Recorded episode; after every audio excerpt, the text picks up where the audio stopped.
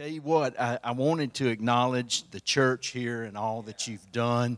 My goodness, being a senior pastor, I know how hard people work sometimes to make things happen. And I just want to say thank you for all the worship team, those who served, the cooks, everybody. My goodness, my hat's off to you tonight.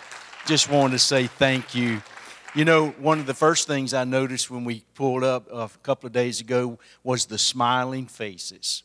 Yeah, I noticed that right off. And I told Melissa, I said, these are happy people right here. I said, they smiled at you and greeted you. And that makes you feel very, very comfortable and loved. I want to thank Brother Mason Ely and his precious wife for the vision that they have for Barnabas Ministry. And I thank God that He's allowed us to line up with them and to be a part of who they are. And I told him, I think maybe yesterday, I said, I'm all in, man. I'm all in. Everything that we are and everything that we have, it's available. And I thank God that He joins us to the right people.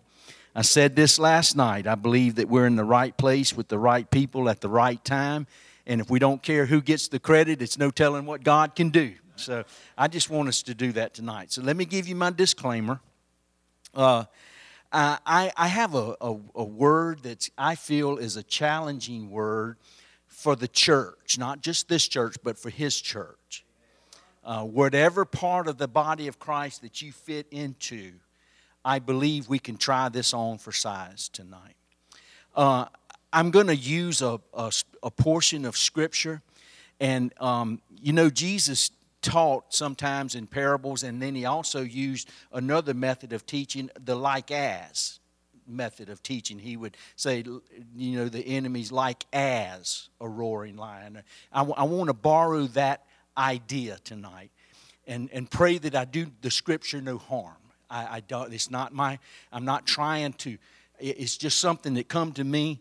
And I want to share it. I believe it's relevant for today. And I want to go back to the story of the little woman with the issue of blood. Most of the time, we all preach about the pressing in. We preach about the great faith. We preach about how she was persistent. We preach about, you know, a number of things that Jesus was caught up in. But tonight, I want to go somewhere else with that. And again, I want to teach this, preach this, present this, kind of as a like as, a metaphor, if you will. That and Jesus used those types of settings all the time. It wasn't anything different or strange to Him. So I'm going to ask you a question. How many of you brought your Bible tonight? Hold it up and let me see it. I want you to look down the row, and if there's somebody there without one, ask them what's up with that. What's up with that? Yeah, you need your Bible. You need your Bible. I've got a New King James Version right here. I asked the team if they would put it up in the King James Version because I like the way the King James reads in some of these areas. It's a little harder to understand sometimes because of the words that they use. But I believe in this particular case, it best represents what Jesus was saying, what was going on, and that sort of thing. So if you don't mind, I have two things I'd like to do. I'd like to pray for my son-in-law's son by a previous marriage. He's married to our oldest daughter, Amanda. And he is a detective, and a young man. He's 34 years old, something. He's in his mid-30s. And just been healthy and fine. And a couple of weeks ago, he noticed some twinges going on in his hands and whatnot. To make a long story short, they actually did surgery on him today, exploratory surgery, and he has cancer in his spine. And so, be careful what I say. He needs Jesus, and he needs to experience life. And in doing so, I believe God can bring healing to his body. So would y'all join with me right now? His name is Stephen Erdy. So if you wouldn't mind, stand with me. And I want us to call out to the King of Kings and the Lord of Lords, the one who is able, first of all, for salvation in his soul, that that be secured forever in the books, the Lamb's book of life. Father, if you use this situation to bring him to the kingdom, Lord God, I pray that a spirit of the loving Jesus will go to him by the power of the Holy Ghost. Lord, let him feel your presence on his body. Let him also experience the heartfelt conviction in his heart. And Father, we give him to you right now in Jesus' name. Do for him what he cannot do for himself. Do for him what doctors cannot do for him. And Father, we will give you the praise. We will give you the glory. And everybody agreed by saying, amen, amen, amen. Thank you so much. I told them that we would pray for him tonight as a group. And I believe God is able to intervene and touch that young man. You know, I said I was going to go straight into the word, but I'm going to be obedient. As pastors, how many pastors do we have in here? Let me see your hands. Ministers, let me see your hands. Okay, we all the same, right? I mean, you know, yeah. We are always faced with situations that goes beyond our ability. But can I get a witness in here of anybody that God has picked up by the power of the Holy Ghost in your life where you had to stop and did for you what only he could do? Could I get you just to testify by saying amen, hallelujah, clap your hands, look at, punch somebody in the back of the head, do something to let me know that you understand what it is to have a loving God come to your rescue. Y'all forget that punching somebody in the back of the head thing. That wasn't God. That was me. Okay, how many's ready? All right, okay. Sorry? No, go ahead. Oh, okay, we're going to hit you in a minute. In the back of the head. So now let me pray for me. Would you do that? Father, in the name of Jesus. Lord, I'm asking you again to do what you've done so many times in my life. Lord, I pray that you'll make me aware of your voice even while I'm speaking. Lord, I'm asking you to say through me the words of life, the words of challenge. Let us hear the challenge. Let us receive the challenge. Let us move forward with the challenge that the kingdom of God, will make a difference in the lives of those that we come in contact with. And we'll give you praise and we give you thanks. And everybody would say with me, amen. How many of y'all believe the kingdom of God is real? Now, don't just say that because you think I'm supposed to. How many believe that the kingdom of God is real? One more question along that line. How many in here could testify and say that your life is better because you're in the kingdom of God? That your life has been affected with the kingdom of God? Let me go for another word. How many's been infected with the kingdom of God? You know, there's a lot of things out there they say and can infect us. Well, if we're talking about the kingdom of God, come on with it. I'll wear a mask that says I'm infected with the kingdom of God if that's what it takes. But I believe the kingdom of God is truly in the time that we're living in at hand. Now, if the kingdom of God is at hand, that means our life should be different. Different from everybody else, whether it's in our mindset, whether it's in our action, whether it's in my heartfelt thoughts. Because of the kingdom of God, I should be different. I should be affected. I see a lot of people try to modify their behavior so people will think that they're part of this thing. But can I tell you that when you are affected by the kingdom of God and He is a possessor of your soul, you don't have to modify your behavior. He will modify your behavior. I get a little weary of people that talk about, ooh, that slipped. I don't think that. I believe when we are walking according to the kingdom of God that we're going to operate, we're going to move, we're going to be motivated, we're going to be activated, we're going to do things differently than those that are without the influence of the kingdom.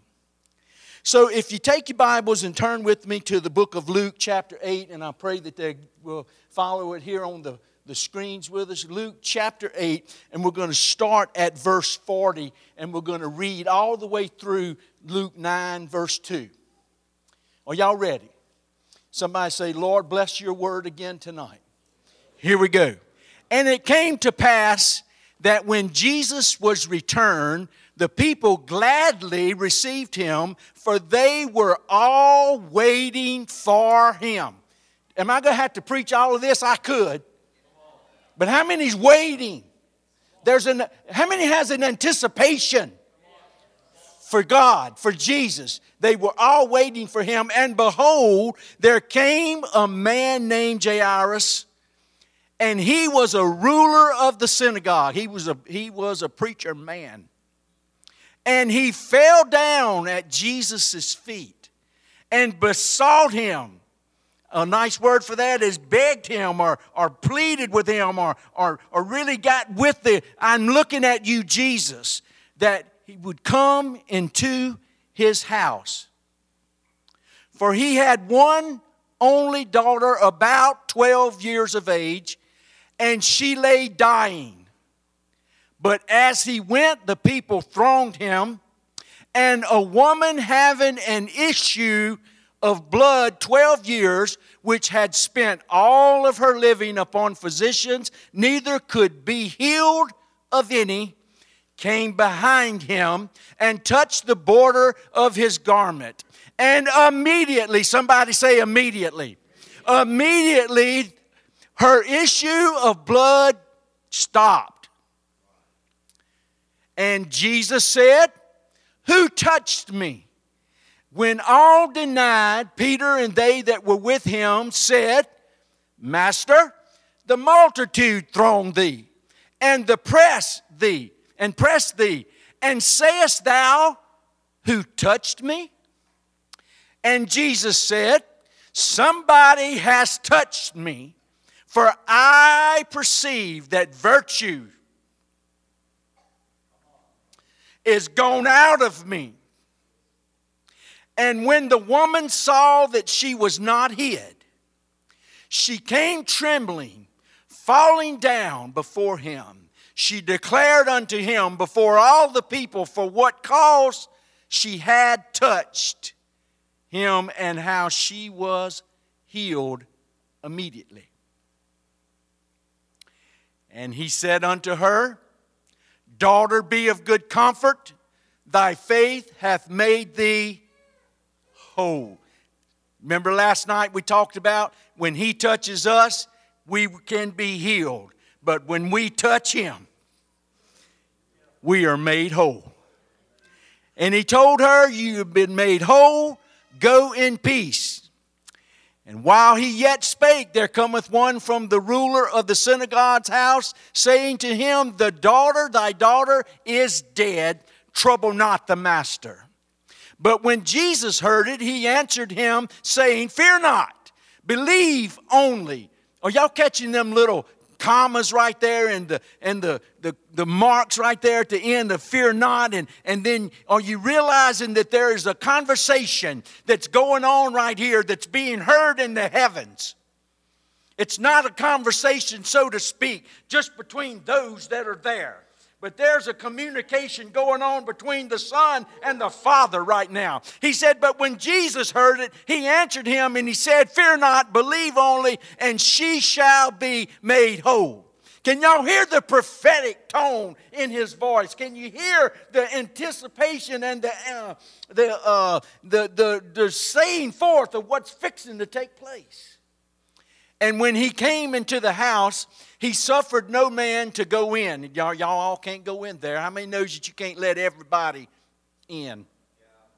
Save Peter and James and John and the father and the mother of the maiden. And all wept and bewailed her, but he said, "Weep not, she is not dead, but sleepeth." And they laughed him to scorn, knowing that she was dead. Y'all, it's so hard for me not to preach on every one of them, I'm telling you. The world is laughing at us right now. But I'm not dead. The church is not dead. God's not dead. He's not dead. He's not dead. They can laugh if they want to. But there's coming a day of reckoning, and it's not very far off. Go ahead. And he put them all out, and he took her by the hand and called her, saying, "Maid, arise." And her spirit came again, and she arose straightway, and he commanded to give her meat. Y'all pay attention to that meat deal. We're going to talk about it in a minute if I can get there. And her parents were astonished, but he charged them that they should tell no man what was done. Has that always freaked y'all out? Why such miraculous things can take place, but don't y'all tell nobody. And her parents were astonished, but he charged them not that they should tell no man what was done. Then he called his 12 disciples together, and he gave them power and authority. Help me, Lord. I need some help. I'm up here revelating. He gave them power and authority over all devils to cure diseases. One more. And he sent them to preach the kingdom of God and to heal the sick. May the Spirit of the living God rest on that word that was read and received tonight. Now, Holy Spirit, help me to expound. Help me to bring this to light. Help me to bring it to a point of discussion in our own hearts that we can be challenged by this word. And everybody said with me, amen, amen, amen. I want to talk about this whole scene, and I've gotten a lot of things written down here, and I'm going to be glancing down quite a bit and try not to chase any rabbits tonight, because I'd like to really leave with the word intact in our hearts and spirits, because I believe it's a challenging word. We heard the number 12 a couple of times right there, right? I'm not going to go into a lot of detail about 12 being what it is, and the number of government and the number of disciples and all that. Y'all know that. But Jairus' daughter was 12 years old. She was at the age of puberty. She was at the age of reproduction. She was at the age of about to enter her years of fruitfulness. I want you to catch this. Into her ability to be productive and to reproduce. She's at a very critical age, and she's about to die. And is it possible? Here's where I want you to go with me. I would like to reckon her to the next generation of the church. She's not quite old enough yet.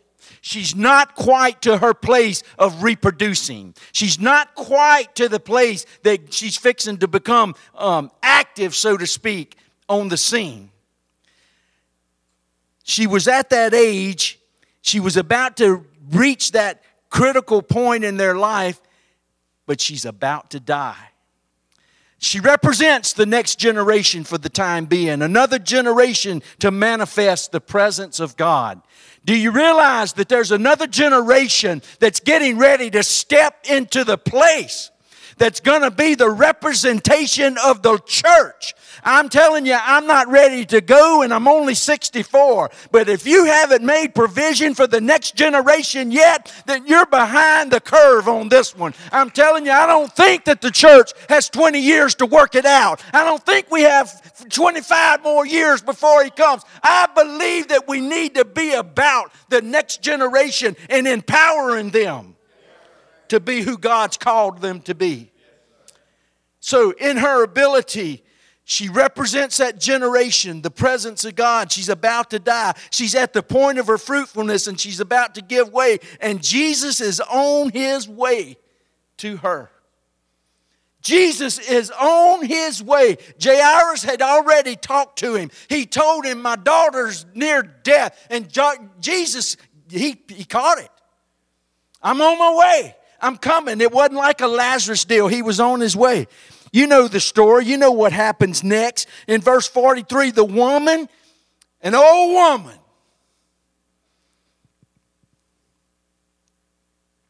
You've got the next generation, and you've got the old generation. The old woman represents the old mindset of the church. The old woman could be titled and labeled the one that has got issues. Y'all see me coming, don't you? And here's this woman with this issue of blood for 12 years, and she spent everything she had. She grew worse. We tried everything. We've tried smoke. We've tried lights. We've tried to set up a coffee bar. We've tried to teach and preach stuff that don't make anybody make a decision. We've tried to get along, go along, to get along. We've tried it all. We come, we sing, we pray, we do everything that we know to do. But my brother said it, we still have issues. We've still got that thing. So she touched Jesus. Now watch this. She had tried everything she knew to do, but somewhere or another inside of her. I'm telling you, when we get to the end of our trying, he's always going to be standing there in his finished work of Calvary for us to come along beside him and tap into who he is. So she touched him. Now watch this. Don't y'all love his reaction? Who touched me? Is it possible that that's as much of an exclamation as it is a question? I believe with all my heart. I'm used to a lapel, so if I drop this mic, y'all know I'm a Cajun. I'm from Louisiana. I'm not necessarily Cajun, but y'all know what I mean. Is it possible that the church, no matter how far away from the mark we can get, that all it takes is the recognition that there's a man. There's still one that is able, without even his permission, all it takes is the pursuit. I believe with all my heart by the Spirit of God, when he looks and he finds a people that is ready to pursue him, that will keep worshiping whenever we're normally stopped, that will still stay in the house when the word's going forth, that'll continue to give and give and give. Spend all that you have. I believe when that person, when that church, when that entity touches him, that virtue will flow out of him just like it did to her. And he'll say, who touched me? I don't think he was wondering about who touched me. I think he said, okay, who's drawing from me now? I want to be that person that draws out of him the attention that he's looking for. I want to be the pastor that will say, I will draw out of him. I want to be that man. to where he says, "Who touched me?" Do you notice that she doesn't have a name? The scripture never named her. Could it be because she represents every church? She represents the bride of Christ. She represents that church that one day is going to be presented to him without spot or wrinkle. If y'all don't believe that, I tell you, I got excited about this last night. I was just thinking about it. How many knows where the scripture's at in Jude where it said, "He is able to present you faultless"? Only he can do that. He's the only one. So get this whole picture. Here's a man that's really important. He's in a crisis. His daughter's dying. He's leading Jesus to his house so he can get his daughter healed. And the last thing we need when we've got Jesus coming our direction is some old woman that's got some issues that she's had for years and years and years to get up in the front of the miracle that I need. How many of y'all get a little bit carnal whenever you've been praying for something, you've been just waiting on God for something, and then all of a sudden some newcomer shows up, some Johnny come lately off the street that's been hooked on drugs for God knows how long, and they walk up in there and get your miracle?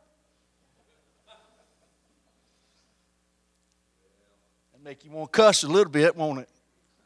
Y'all, I'm picking. Y'all do realize that, don't you? But are we not like that sometimes? Have we ever been jealous of something we see God doing for somebody else? You see, I used to be that man that I'd look around and see and hear pastors talking about, "God gave me $100,000. God gave me an airplane. God did this. God gave me this building. God did." How many of y'all would be honest enough with Wes Courtney right now that to realize and say, "I have taken issue with God over some of that a little bit in my own side"? God, why can't you do that for me? And I used to be the world's worst. And one day I asked God the question. I said, "God, look at him. Why are you giving him all that stuff? And why aren't you giving me? I'm praying, I'm believing, I'm not a sinner, so to speak." Not wise you can notice anyway. Yeah, that's how we think. And the Holy Spirit just so real settled in on me and said, "Well, you need to find out what they're doing that you're not." So I started to investigate.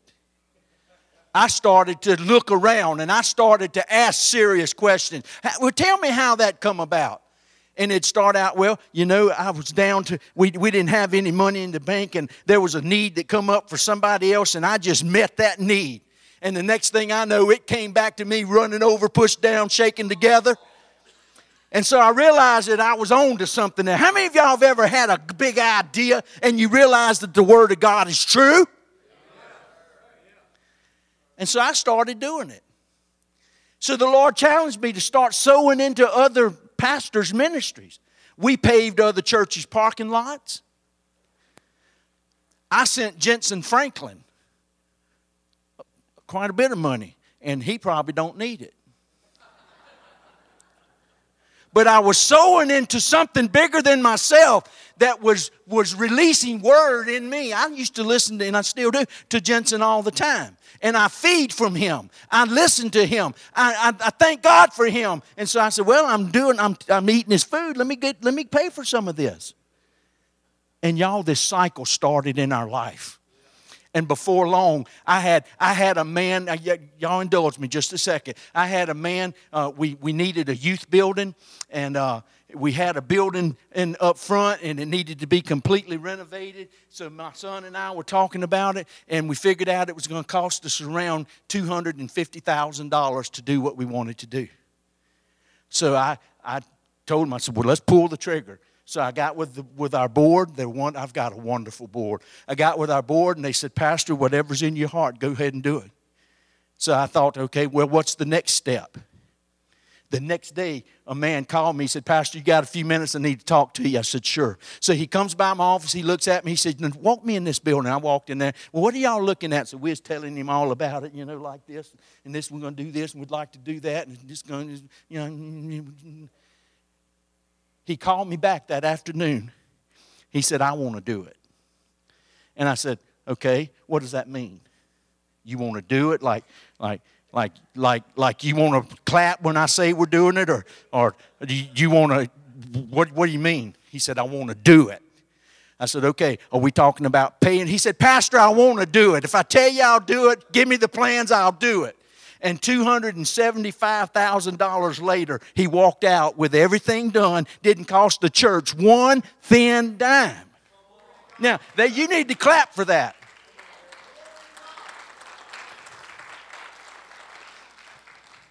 And I won't bore you with the other 15 kind of stories like that. But I'm here to tell you that when we place a proper demand on the Holy Spirit according to the Word of God, He will fulfill His Word. He will. Okay, let me get back to my rat killing here. So the last thing you need is for somebody else to get your attention. You just need to figure out what they're doing and go for it yourself. This is interesting to me that one old woman who could not produce anymore. I'm fixing it. Y'all cinch your seatbelts up. I'm fixing to come at you live and in color for a few minutes. Here's one old woman that can't produce anymore. She's got issues going on.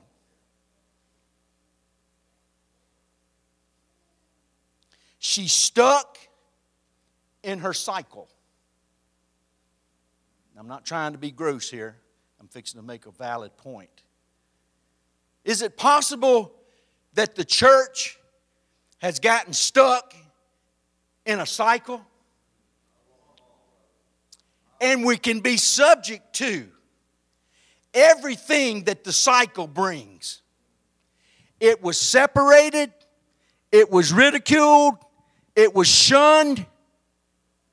It was determined unclean. Ineffective. It drained the life out of it. I'm real uncomfortable right now. I kind of got a feeling I'm in some deep water and I'm hitting some roots. I believe that the church experiences times of mercy and grace. I believe the church experiences some highs and some victories. But I don't see the church walking in the apostolic power that God has ordained for us to walk in. If He gave them the command to go and do as I do, then there's a lot being left on the table. And we can't blame it on the next generation anymore. It's time for us as a church to realize that we are still bleeding over some of the same issues that we've been bleeding over for 100 years.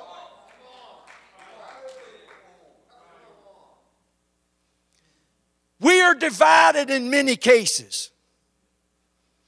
Pastor, that's not a positive message. I'm just telling you. I'm unloading this, and I might not ever get to come back to Indiana again. But I'm not going to leave here with a guilty conscience. Y'all tell me. And my brother wrote a book on unity, and he's starting to see some results of it.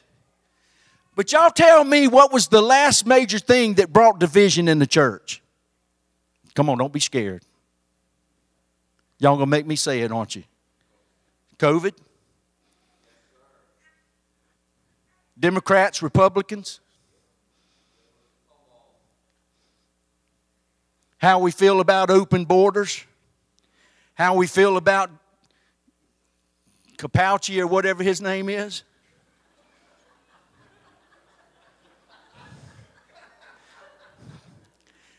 And I'm not coming down on the man. I'm just saying he's changed his mind so much he probably would have answered anything.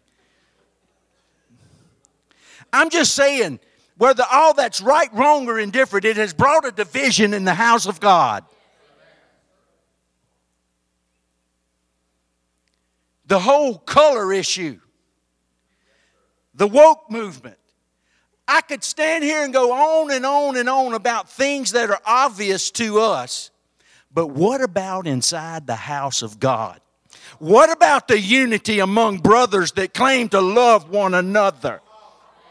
We're too worried about opinions. We're too worried about titles. We're too worried about what I call myself or what you call me.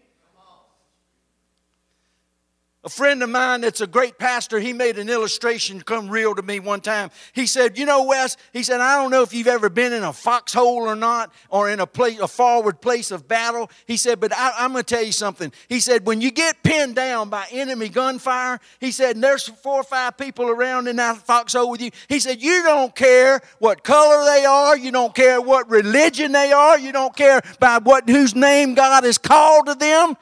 You got one question on your mind. Can you shoot? Look at somebody sitting next to you and say, I know we got some differences, but can you shoot? I'm telling you, I'm declaring in the name of Jesus that I believe the next move we're going to see come to the house of God is unity in God's house.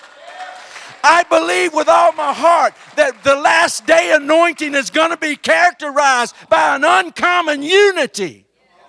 Something that's going to get the world's attention. You say, well, Pastor, what's that going to take? I don't know. 2001 we got together. When they bombed the World Trade Centers with our own airplanes, we got together then. I believe God was wanting to do something supernatural then.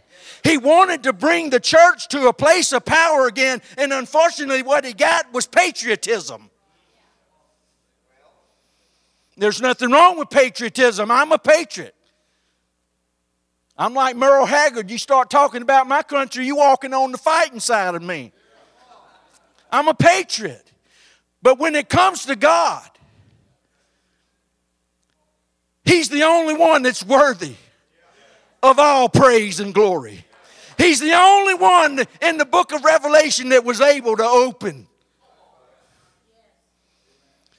We've got to lose the common thought about who He is and let Him be the deity of who He really is.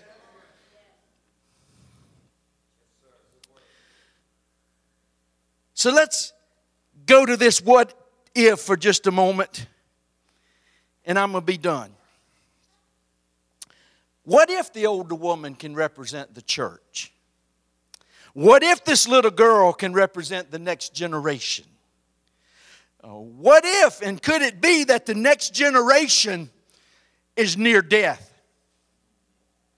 Have you ever seen an onslaught from hell for our children that's going on now?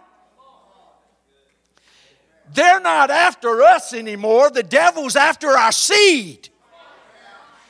He's not worried about this man up here hollering at you right now. He's worried about the next generation that's going to put on the gospel of Jesus Christ, get filled with the Holy Ghost, and have a boldness about them that's going to cause him to stand in the face of the enemy and say, not so.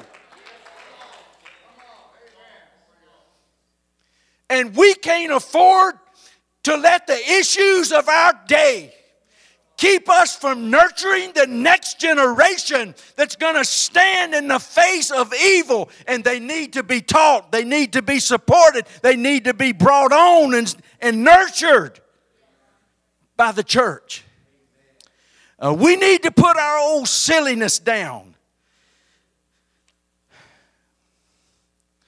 It don't matter if I don't like some of the songs we sing. His presence doesn't ride on our preference. I think I'll say that again. I don't think I've ever said that before. His presence does not regard our preference. We was laughing about the shirt and suit and tie thing.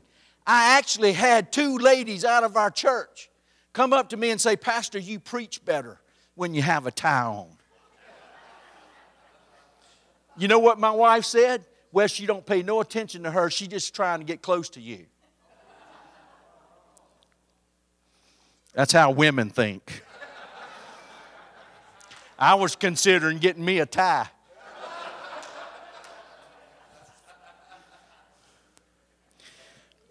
Could it be that if we raise up the next generation, it's impossible to raise up the next generation and give them the same old church?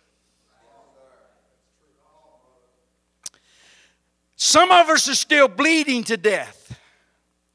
Some of us are fighting over old things that don't matter anymore. We still worrying about competition and who can preach better. If our hair's long, short, seeker-sensitive, full gospel, Baptist, Methodist, Pentecostal.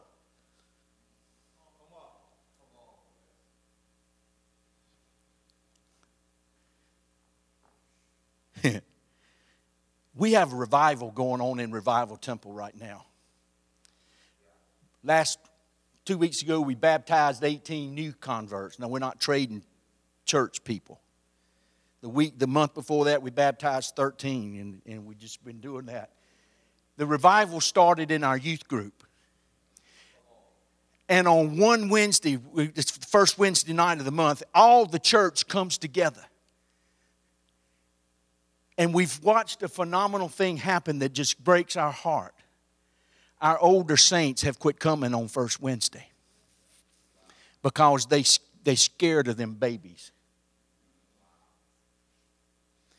You have 150 plus young people up there. What's that church line clap? The church clap? Young, you know, they do all this and clap and pop their lead and they turn around and all that. Those old people up there. I get stuff in the boxes and stuff. "Pastor, what you gonna do about it?" That one kid had a hat on. "Pastor, those kids shouldn't be wearing shorts or pants in church." And I listened at enough of that. And finally I said, "Let me tell y'all something." I said, "I would rather have 150 of them up there with a baseball cap on their head, praising God, doing the church clap, bringing their friends from school." Y'all, our whole baseball team got saved. And then the coach started coming. And you're going to be worried about a hat?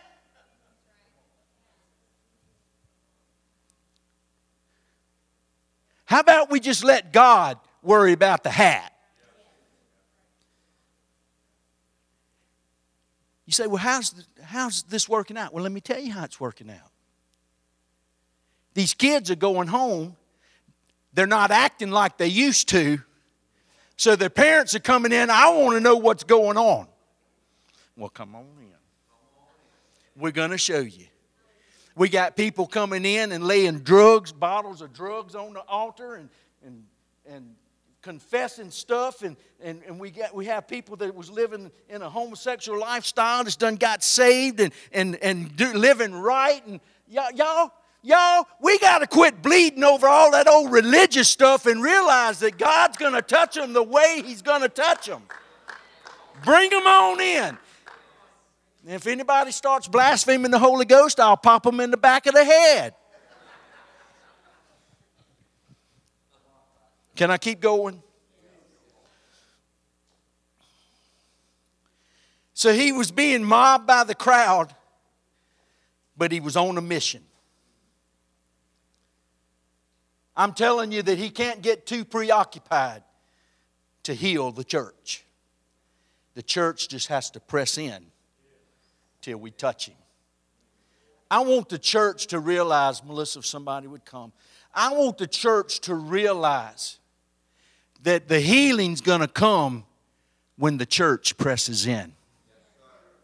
When we continue to press in, when we continue to defy even things that we've been told by our government and stuff like that. You know, Pastor Jeff and I were talking yesterday, I think it was, and somehow or another we got on the subject again of the church being shut down. You remember how that happened here a year or so ago?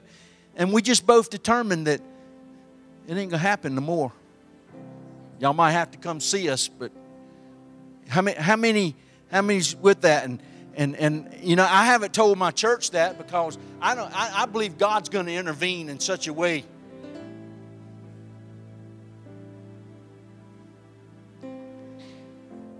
But I know he's busy, and I know he's got lots to do, and a lot of things are summons in his attention.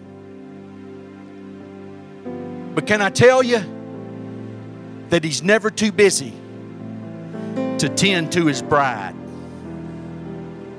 He'll never get too busy that he can't hear our cry. He'll never get too busy, y'all, to say this is more important than that. I believe I'm going to cut through the... I've got probably 10 more pages of notes, but I'm going to cut through all that and just get to the end of this thing. There's a lot to be said.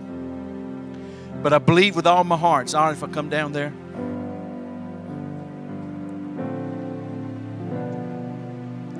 I believe with all my heart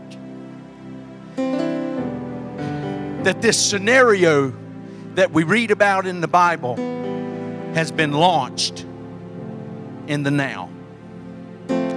I believe that the church is coming to a place of reckoning, a place of understanding.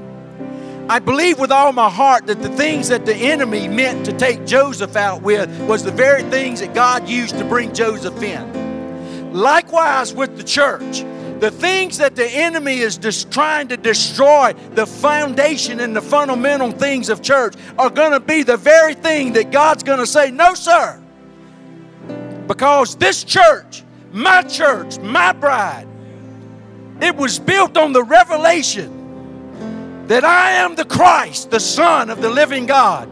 And even the gates of hell, even your government, even everything that you can imagine that can come against her is not going to prevail. I believe with all my heart, just like Jesus realized that virtue had gone out of him, that the church is going to finally cough up our nerve and slide up behind him through the press, touch the hem of his garment, and be revealed and healed and replaced and set back in order again, so that the next generation won't have to deal with the same old issues, but we will walk in the newness of life like he's always intended for us to walk. I can tell you that God's not coming back. He's not sending his son back for a weak church barely making it in. We're going to come in with grace. We're going to come in with power. We're going to come in with an ability to touch the world.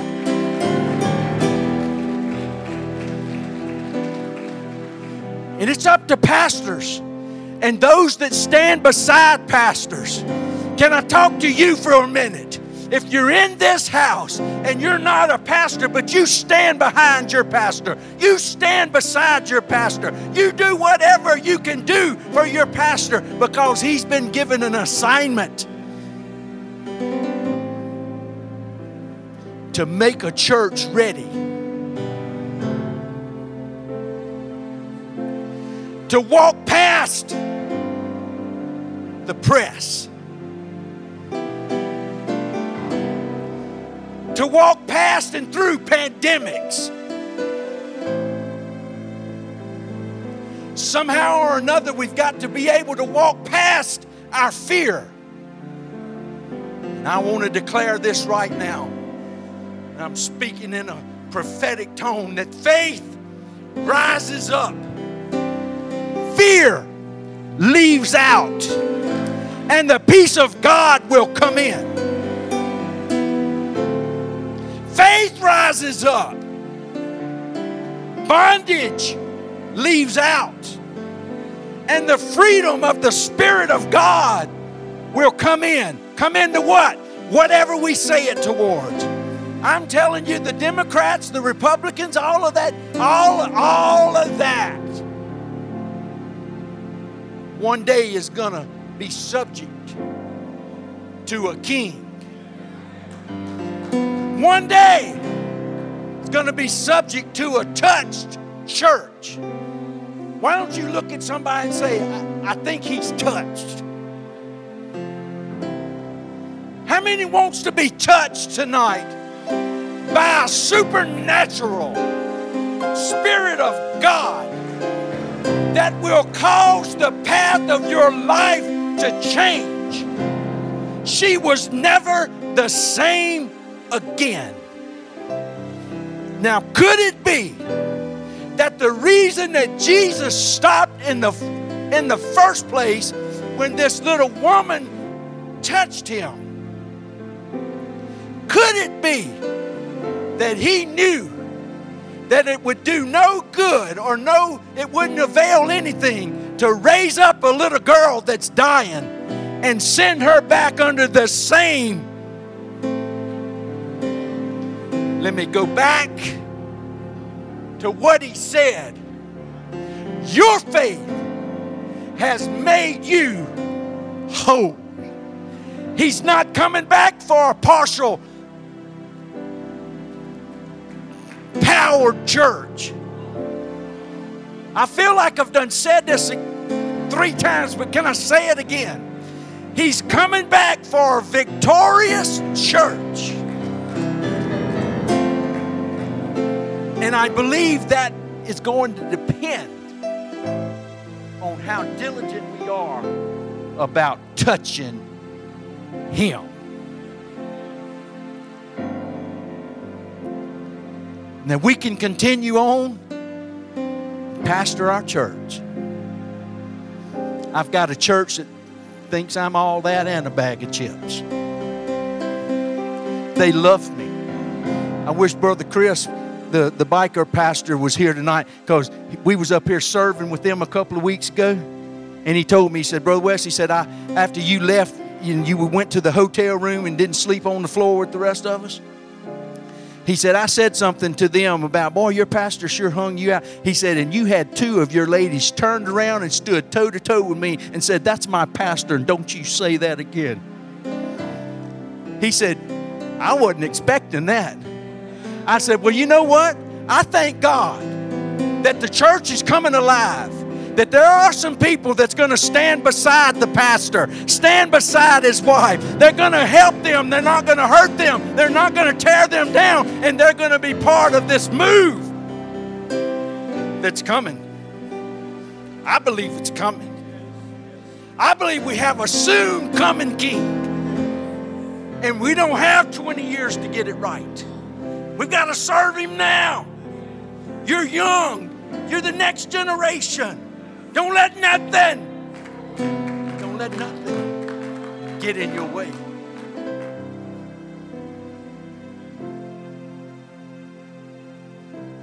I am done. I've had fun. I hope you've enjoyed it too. If the church goes forward in power, it's going to depend on you.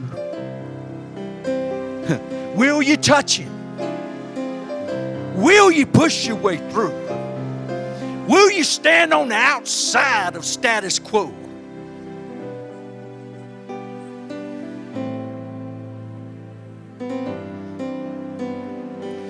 I've asked Brother Howard to share something with you. He shared this today in our men's thing, and it set me on fire. Matter of fact, I got mad a little bit, and I said, God, why can't I think of stuff like that? Brother Howard, would you come? And so you know, I asked permission. I asked permission for this to take place. Hallelujah. Can we give the man of God a hand? That's a powerful word tonight. Hallelujah. I want you to know that I believe we're living in the greatest hour on planet Earth. I know it don't look good around us, but God has trusted us with this moment. God has trusted us. When all that stuff was going on, I was thinking, my God, I wish I wasn't a leader in the middle of this. And then God said, no, I've ordained you for this moment. We live in this moment. We're not here to survive. We're here to thrive. And if we ain't careful, we use our faith only to survive. But when you read Hebrews 11, the writer gave us some good illustrations on how people lived in faith. And God took me back to Hebrews chapter 11, and I began to listen to it over and over again. And all of a sudden, I found myself, some things would jump out at me, praise God. And the Bible says this, as the writer was writing, he tells all the way down to the story, about 20 stories of faith, including Rahab the harlot. And when he gets done, the writer said these words, hallelujah, in 32, Hebrews 11, 32. He said, what shall I say more? For the time would fail me to tell of Gideon and Barak, Samson and Jephthah and David and Samuel, and of the prophets, who through faith subdued kingdoms.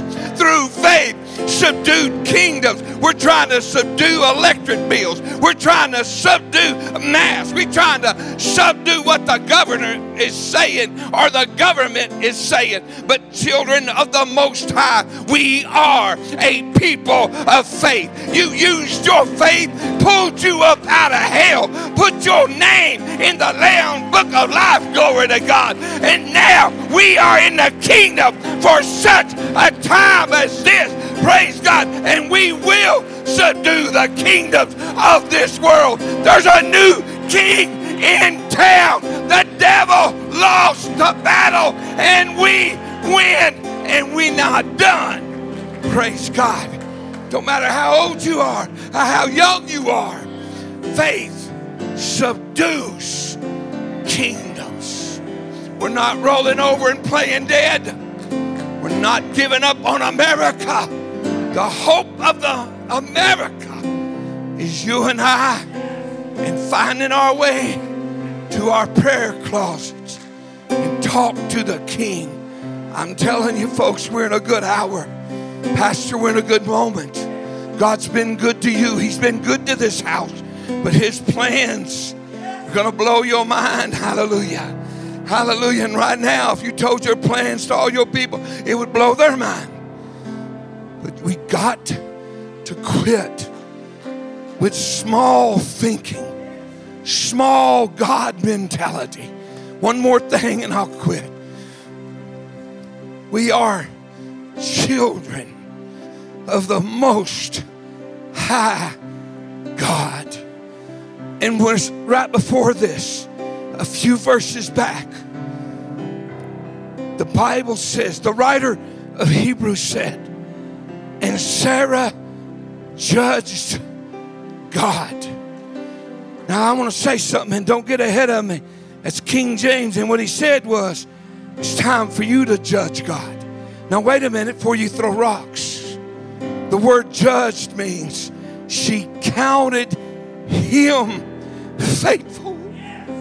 Well, the Old Testament ain't kind to Sarah, but the writer in Hebrews said, this woman, she believed the God that spoke. We're trying to believe something, but when you know the God and you know the identity of God, when you know the God that cannot lie, the Bible said every man is a liar, but God cannot lie. I'm not trying to believe somebody that makes stuff up. When God said it, things are happening, praise God. You, sir, you, ma'am, all through this room, leaders, we are the hope of America. I don't mean we're the it without God, but how we have faith in God. Turn it from survival to revival, and you'll see your needs being met as you seek first the kingdom of God. Amen.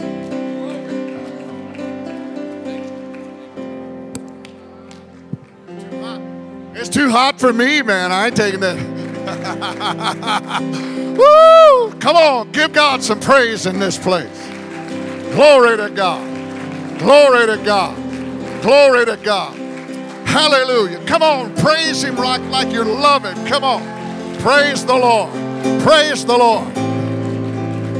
I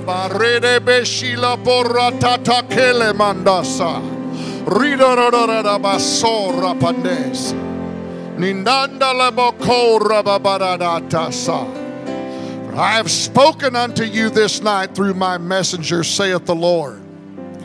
My word will not come back void, I say. I say unto you, my word is true, for I am the truth, saith the Lord. Receive this, and allow me to change you, saith the Lord. Doth not my word say I will take you from glory to glory? I say unto you, you cannot be stuck in one place, saith the Lord, for there is glory ahead of you, and there is glory behind you, saith the Lord. For yea, doth not my word say that my glory shall arise? Yea, my glory is arising right now upon thee. Let my light shine upon thee, saith the Lord, and go forth and let the world see my light, saith the Lord. For this is not a time for depression or oppression, saith the Lord. This is a time to prepare for jubilee, saith God. For I have called you for this time, saith the Lord. Take not your life for granted and think I am nobody or nothing, but I created you not only to be my child, but to be my leader, saith the Lord, that ye shall subdue kingdom, as my word said. Kingdoms, kingdoms, kingdoms.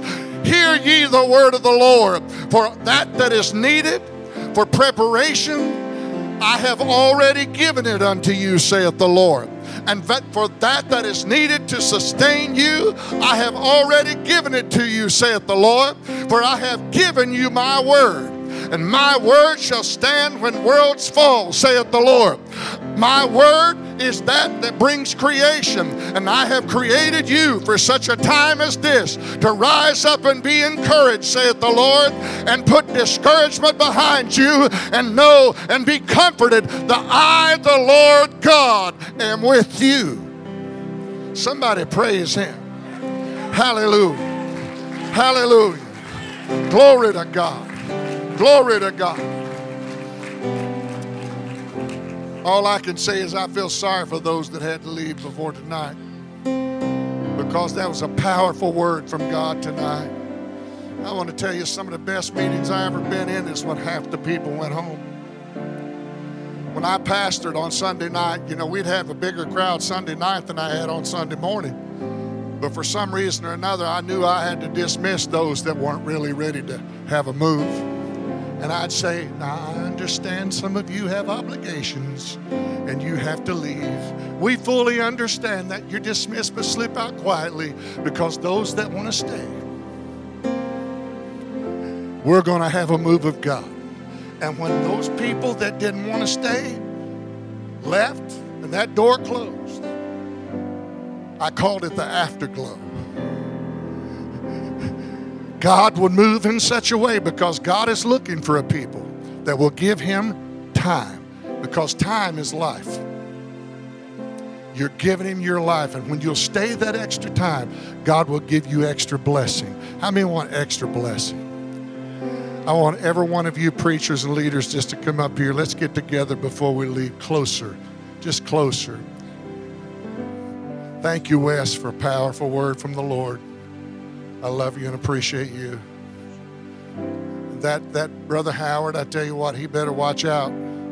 He'll get that Western Kentucky revival all over us up here in Indiana. Amen. That was just powerful. Thank you for seeking the face of God and hearing from God. Amen. Just step on up close. Don't be afraid. I did brush my teeth tonight. Come on up close. Come on. Step up a little bit, y'all. Make room for others who won't come in. Pastor's going to come and dismiss us in a few minutes, but we're going to give God an opportunity to love on us a minute. Is that all right? Before we allow that time to take place, the Holy Spirit just checked me and said, now's the time to pray for Murray Galloway's brother. Most of you know Murray. Murray had to go home early because his wife was sick. But how many know sometimes You think you're doing something for one reason, but later you find out that it was really for another reason. When he got home, he received a phone call that his brother was in a motorcycle accident. And his brother has several broken bones. He has road burn down one side of his body. And there was other things, too, that were mentioned that needed to be taken care of. And Murray said, please pray for my brother. So, Brother Wes, would you lead us in prayer?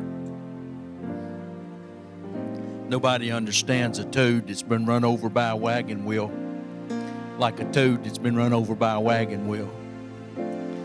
I know what a little bit of that's about. Spent 7 days in the hospital myself because of a bike accident. It's the Spirit of the living God. That thing that I promised you that I would do from that day forward, I activate right now. Our confidence is in you. Lord, I pray that you'll go to him wherever he is right now. And Father, you can relieve him of pain, of the suffering. And Father, I pray that life will not be threatened, but somehow, some way, your name will be brought up, lifted up, and somebody will see the wonderful Jesus that everybody in this room knows. So, what's his name, Brother Mason? Don't know. We're going to call him Brother Galloway. Lord, I pray for Brother Galloway right now that you would begin the healing process, reverse every bit of damage. Let the regeneration of tissue, skin, bones, let them begin to knit. And Father, most of all, spare him of the agony and the pain that comes with that type of injury. And we're going to give you praise, and we're going to give you all the glory. In your name. Call it done in Jesus' name. Amen. Pastor's going to come back and dismiss us in a minute. And thank you again, Pastor, for you and your church being so hospitable to us and loving us. Thank every one of you that are here. We look forward to seeing you in other meetings, not just Barnabas meetings, but other meetings. And we look forward for you showing up in the two meetings that we shared with you we're going to have next year. I believe God's going to do something great. But one thing that really touched me as a young boy being raised in church is how those people loved one another. And so before we leave, I just want us to love on one another. Is that all right? And I'm not dismissing you because Pastor's going to come and do that in just a minute. The sisters, could you just get with the other sisters, brothers with the other brothers, and let's just love on one another. Hallelujah.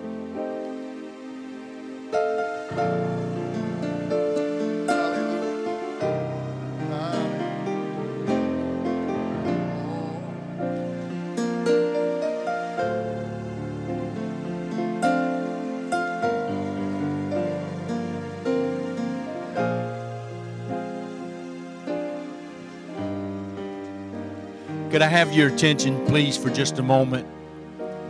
The Lord just spoke to my heart something for this young man right here. And make sure that the recording's rolling so he can reference this at some other time. The Lord said to me that there's getting ready to come out of you a roar like you've never heard before. You've had vision. You have imagined. You have asked. The Spirit of the Lord is speaking to me right now and telling me to tell you that you are to prepare yourself for a mighty roar that's coming out of you. This roar will not only be about you and about the Lord, but it's going to be about this generation that you heard talked about tonight. You are going to be the healing balm, and it's going to come from your up out of your spirit. I heard the Lord say, it's time for the young lions to roar. I see you making your ascent, coming to the place that your voice will be heard. You're coming to the place in a season and time that you've been preparing yourself for all of your adult life. Or when I say that, I believe the Spirit of the Lord is saying, from the time you become conscious of me, that you have set your heart towards me. And from the day that you've set your heart towards me, get ready, get ready, get ready, get ready. It's going to explode within you, and it's going to come out. It's going to come out. And it's not going to be something that you've prepared, but it's going to be the Spirit of the Lord. It's going to be out of the heart of God. It's going to come out of the heart of God into your heart, and out of your heart is going to come a roar. It's not going to be a thus saith the Lord. It's going to be, thus saith the Lord. And you are going to command the attention of those that have an ear to hear what the Spirit of God is saying to the church. Praise God, praise God, praise God, praise God.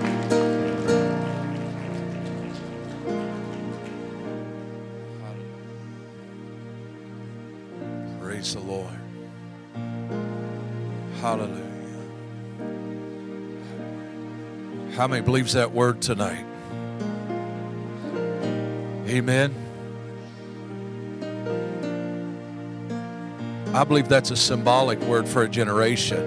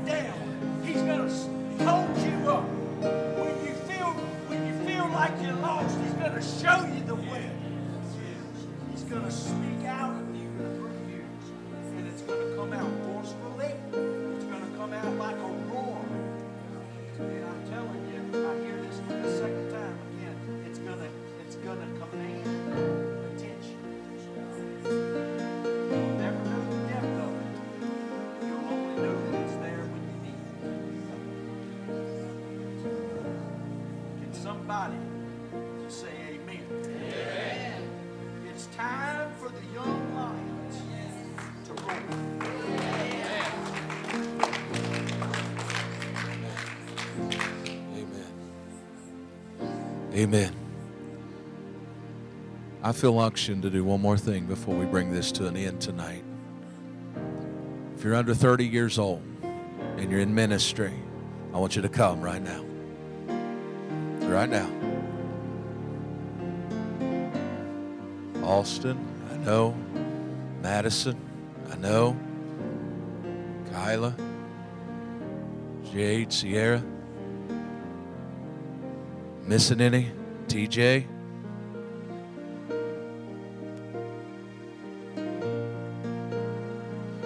Slide up just a little bit right there. Come right on over here.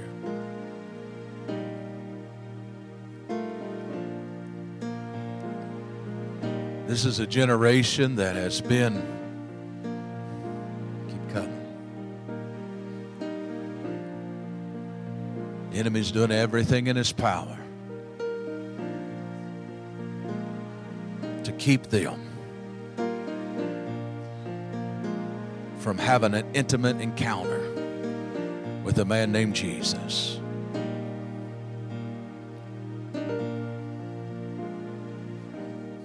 Yes, sir. You obey the Lord.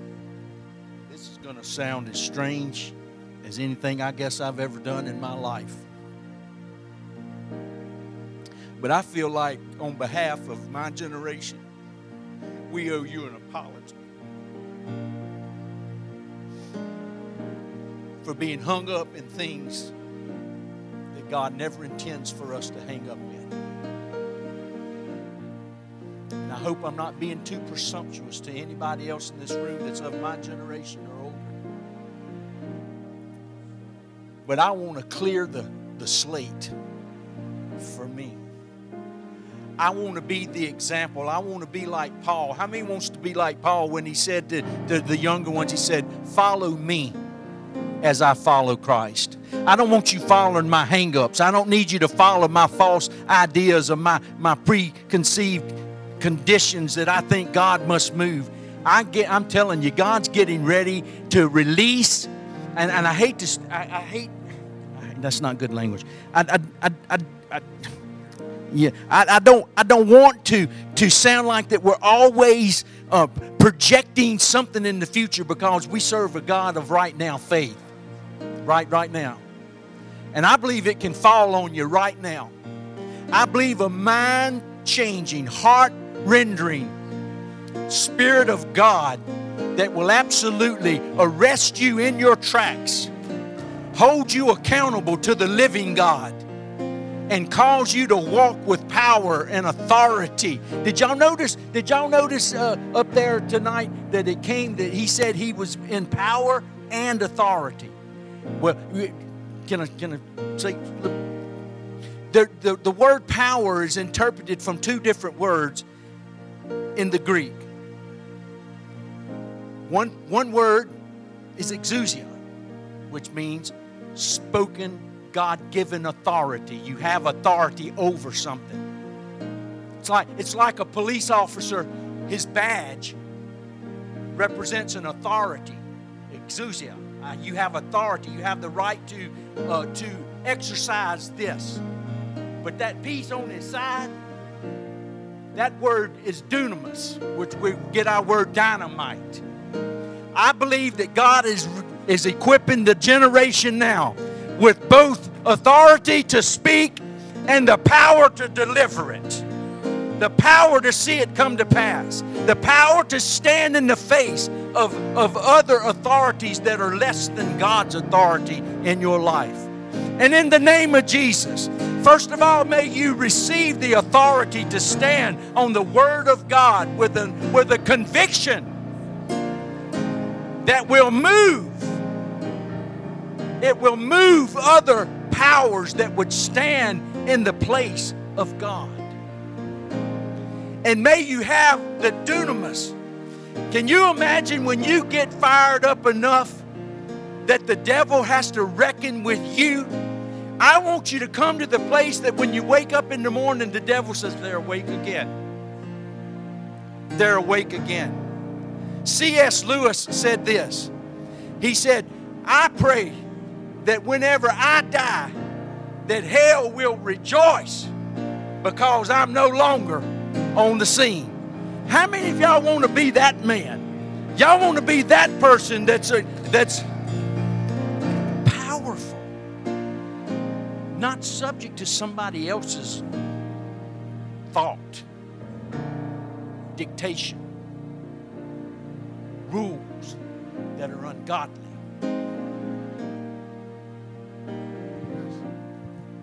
I'm not trying to prolong this, but I do want to follow the Spirit. I want to speak into your lives just for a moment and say what came to my heart from the Lord. The Lord said, the generation that you've been raised up in, under people like us, Many have taught you that the move of the Spirit was noise. The louder you are, the more anointed you are. But that's not true. It's been a generation that knew how to praise with high praise, but doesn't know how to worship in the Spirit. But God's getting ready to raise up your generation to worship. And you're going to start out with some praise and thanksgiving, but you're going to end up in deeper worship than you've ever experienced before. For you see, it's when you enter into the presence of God. Praise is when God enters your presence. But when you enter into His presence, that's worship. You know who's worthy then. It's not you, it's Him. One statement. Volume and velocity does not equal anointing. How fast you sing, how loud you sing, does not equal anointing. But those who touch the heart of God will bring forth the deliverance and the praise. Put on the garment of praise for what? The spirit of heaviness. Lift up your voice to God, praying in the Spirit and with understanding. Amen. Even you yourselves, don't you see what I'm talking about already? You've been in enough services yourself that man can manipulate through emotionalism. But you guys are hearing a word right now that your generation needs. And you can take it to some of the others. And you can get deeper. And when worship comes, it's not about us. You know, it's not about manipulation or emotionalism. It's about just falling in the presence of God, and God begins to do deeper things when we get into that place. And I feel like the Lord told me that's been lost in our generation. And somehow we twisted back and got out in the outer court and started burning the flesh and doing high praise again instead of getting into Holy of Holies and worshiping the Lord. But the Lord's getting ready to raise up your generation as the last generation that will worship Him. Because His presence is not only going to come to the church here on earth, His presence is going to be revealed in such a way that He's going to catch us up off of this earth. Amen. So I just say, let the Lord speak to you. And I know a lot's been said tonight, but the Holy Spirit has a way of helping us digest into the depths of our spirit. And I just want to say, I love you, every single one of you. I know what's in front of you if you'll just keep on following God. I saw that a long time ago, and it's going to be good. And somehow God got you in the place to work with somebody that's teaching you what I'm talking about, and you're hearing that, and you're going to be a life changer. You both are. I sense this so much in my spirit. I just want to say again, I love you. I love you. These men and women of God, they love you. Just let the Spirit lead you, because what God has for you is going to be so awesome. I just hope the Lord will let me be around here long enough to see some of it. How many of you brothers and sisters feel like that too? We're already seeing changes, but to see what God really has for them is going to be awesome. Here's all I want to do. I want to exhort them just for a moment.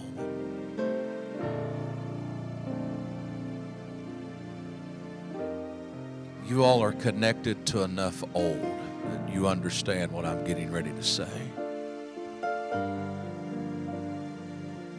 Some of you are gauging your future based on how others before you have moved.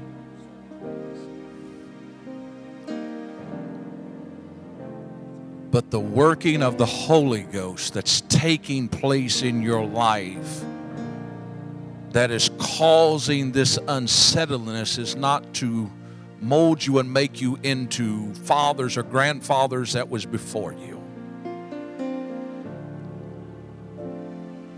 But you're getting ready to be molded and developed into a latter-day anointing and you are going to be equipped by the Holy Ghost, and you are going to move differently. We no longer fight wars like we did in the natural in World War I because of the increase in technology and because of the advancements that man has made. We are no longer fighting in the spirit how others fought. It's going to look different. We still have some key things we use, prayer and the Holy Ghost and those things. But the tactics, the things that has been equipped and built in the heavenly realm is going to be different. You're going to be more stealthily, if I could say it that way. You're getting ready to be equipped like no other generation, and that means this: you're going to sound differently, you're going to flow differently, you're probably not going to run the back of the pews like my daddy did, okay? But you're going to be so much more powerful, not taking anything away from that, but they built to the 10th floor. But now you're getting ready to operate on the 11th, the 12th, the 13th, the 14th, the 15th floor, because we're getting ready to exit this thing.